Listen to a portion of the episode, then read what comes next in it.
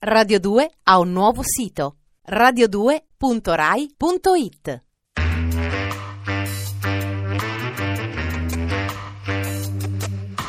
Alle 8 della sera. Il racconto delle cose e dei fatti.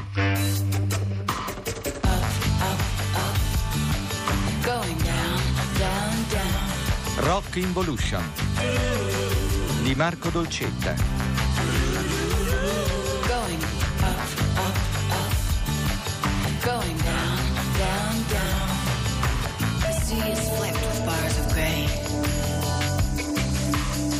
Buonasera a tutti da Marco Dolcetta, siamo qui per la nostra ultima settimana in cui affrontiamo insieme sul filo della memoria, dei ricordi, quello che è stato l'itinerario, una parabola, una parabola da tutti definita discendente, quella che è a cavallo dagli anni 60 agli anni 70.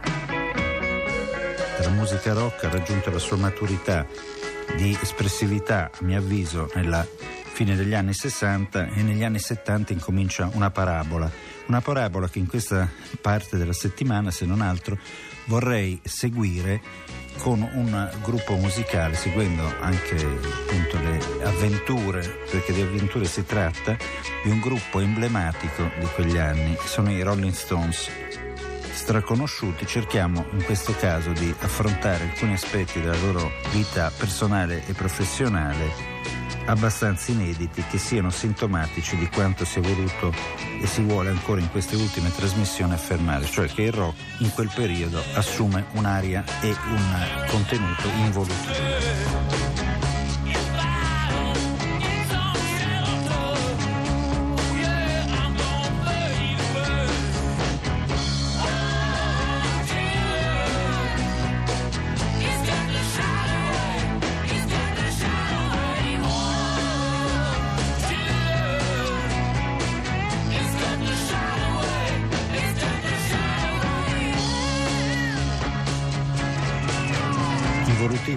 Punto di vista musicale, c'è una crisi di espressioni, c'è una crisi anche strumentale di utilizzo dei mezzi musicali, degli strumenti musicali non più così in espansione dal punto di vista delle sonorità e dell'uso degli strumenti, ma si tende verso un ossessivo ripetersi, un'espansione dei tempi, ma non certo nei momenti creativi dei generi. E nei Rolling Stones in special modo questo diventa abbastanza eh, evidente.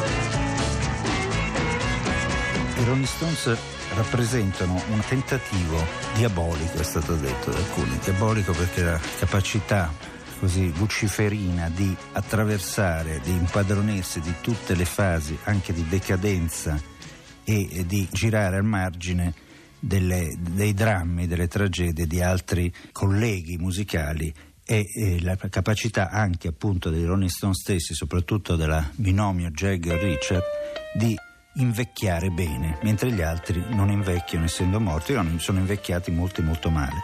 Ascoltiamo un brano dei Rolling Stones e poi ne riparliamo.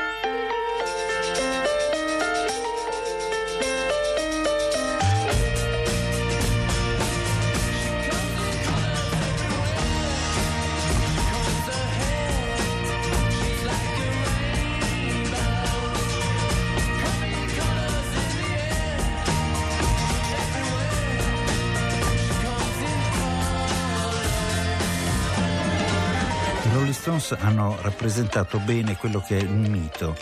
È un mito giovanile, un mito generazionale, quello della musica rock e dei suoi, diciamo, rappresentanti. Fra i tanti aspetti morfologici, antropologici, umani del mito, dell'uomo nuovo, l'uomo nuovo della borghesia degli anni 60, del boom, dei baby boomers degli anni 60 nel mondo intero. Ecco, questo mito irrompe a un certo punto nel mondo musicale come un forte contenuto immaginario.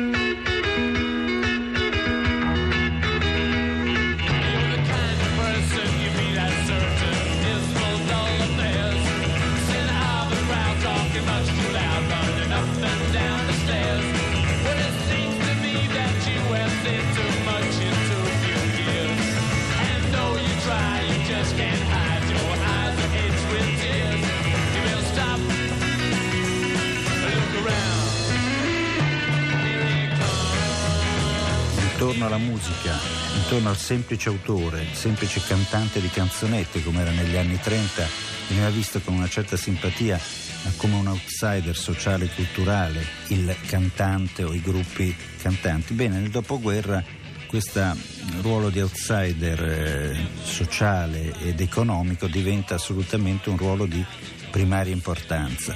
Quello che poi in seguito sarà il ruolo rivestito addirittura dai calciatori negli ultimi anni cioè personaggi che eccellono in discipline ritenute secondarie, futili e marginali, col passare degli anni emergono e rappresentano un mito, un immaginario sociale che è la riuscita nel mondo economico, nel mondo della distrazione. Diciamo, il XX secolo e il XXI secolo sono gli anni delle distrazioni per la borghesia occidentale. Quindi cosa c'è di meglio di distrarsi con la musica rock e con gli eccessi relativi.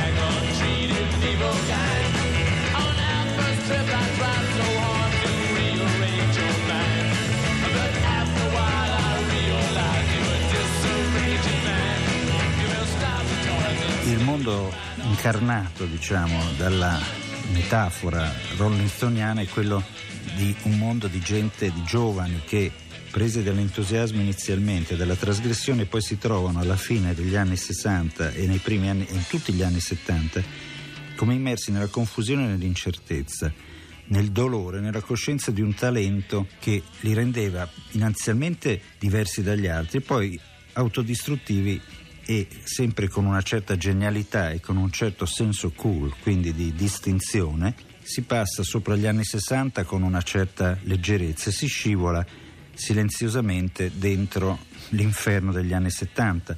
Le morti dei vari Jimi Hendrix, Janis Joplin, Jim Morrison dei Doors, che abbiamo evocato anche in precedente, scivolano come l'olio sulle penne degli Stones, i quali non vengono più di tanto se non nel caso di Brian Jones, ma ricordiamo, gli Stones avevano già espulso dal loro corpo Jones quando si resero conto che Brian Jones era, era diventato un catatonico elemento drogato e l'hanno espulso. E dopo un mese dalla sua espulsione dal gruppo, quello che doveva essere l'ex leader e il più fascinoso di tutti, muore e viene commemorato comunque in maniera paradisiaca dagli stessi Stones che l'avevano ucciso con il famoso concerto di Hyde Park in memoria di Brian Jones, in cui vengono dal palco immesse in natura migliaia e migliaia di farfalle bianche in ricordo di Brian Jones. Quindi Jagger e Richard sono outsider di Brian Jones, che è il leader, che è il più eh, carismatico, che si autodistrugge, loro lo distruggono definitivamente cacciandolo dal gruppo, lui muore e loro lo beatificano. Questa è una parte della filosofia Rolling Stones.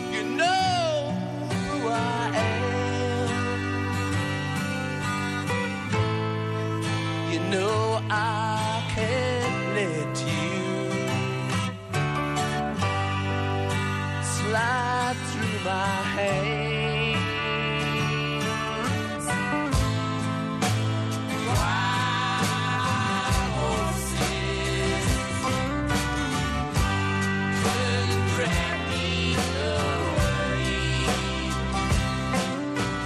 Contemporanea agli Stones un altro, faccio una breve parentesi, un altro gruppo di grande interesse sia dal punto di vista musicale sia dal punto di vista della rappresentazione della vittima all'interno del gruppo Il personaggio leader, come era Brian Jones per gli Stones, è, è Sid Barrett per i Pink Floyd. Sid Barrett, che io vidi al, al Piper nel 1966, e all'inizio della loro attività musicale erano qui in Italia in tournée, saranno state 15 le persone che erano a vederlo. Al Piper di Roma, il resto erano i soliti frequentatori del locale, ebbene lì ci si rese conto di essere spettatori di fronte a qualcosa di veramente nuovo. Astronomy Dominé era brano tratto dall'album, ricordo queste proiezioni sul gruppo con delle luci appunto psichedeliche con dei liquidi ed era per noi quindicenni di quel periodo qualcosa di scioccante.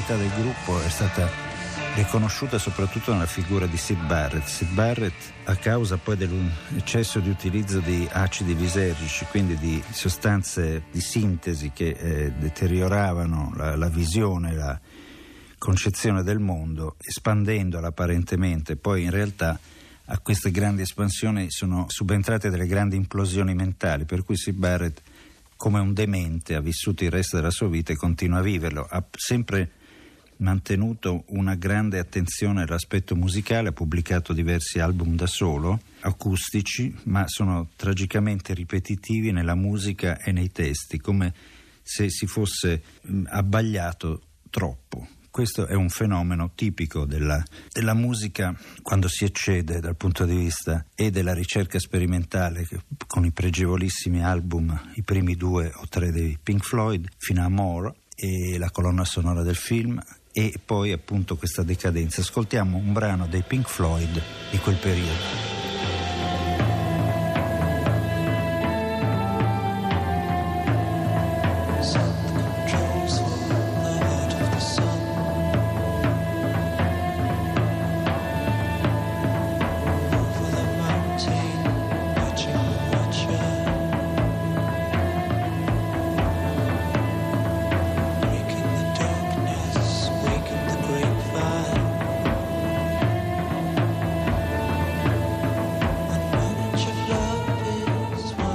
Parlavamo di Sid Barrett. Sid Barrett un po' lascia, un po' viene lasciato.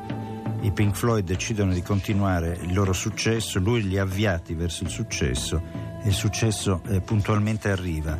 Per lui invece arriva soltanto una casa di riposo, una clinica mentale dove lui eh, vivrà per il resto dei suoi giorni, continua a vivere, crea un mito intorno a sé perché ci sono quelli che hanno apprezzato il vero valore della musica dei Floyd come prodotto originario della ricerca di Sid Barrett e poi alcuni, molti di loro, fra cui io considero Pink Floyd più che altro negli ultimi anni una sorta di rifacimento popolare di quanto era stato intuito all'inizio dalla mente di Sid Barrett e lo stesso Barrett continua a trascinare i suoi giorni e ha creato appunto intorno a sé un mito e questo è un altro aspetto interessante, un mito culto sulla sua persona, come se qualcuno, come se fosse diventato un grande saggio che ha deciso di non parlare più al mondo ma di parlare a se stesso. Questo può anche essere.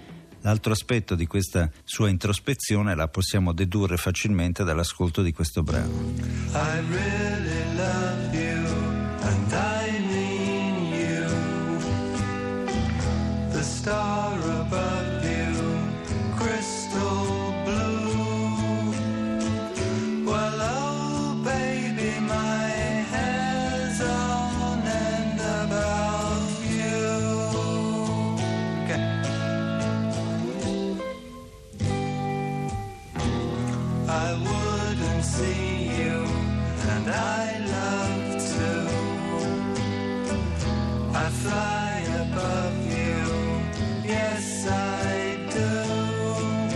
Oggi abbiamo analizzato le vite parallele di Stones e Pink Floyd e di Brian Jones e Sid Barrett, essenzialmente come mitici personaggi all'origine di un mito e mitici personaggi è la fine di un mito, nel senso che sono quelli che hanno pagato la gloria degli altri con la loro autodistruzione, una fisica, l'altra mentale. E questo è molto emblematico di quello che sono stati gli anni dell'involuzione del rock. Ne riparleremo domani alle 8 della sera su Radio 2.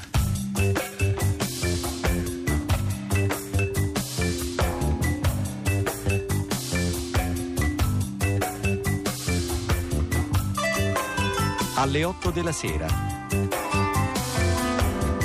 Rock Involution di Marco Dolcetta. Regia di Angela Zamparelli. Radio 2 ha un nuovo sito radio2.rai.it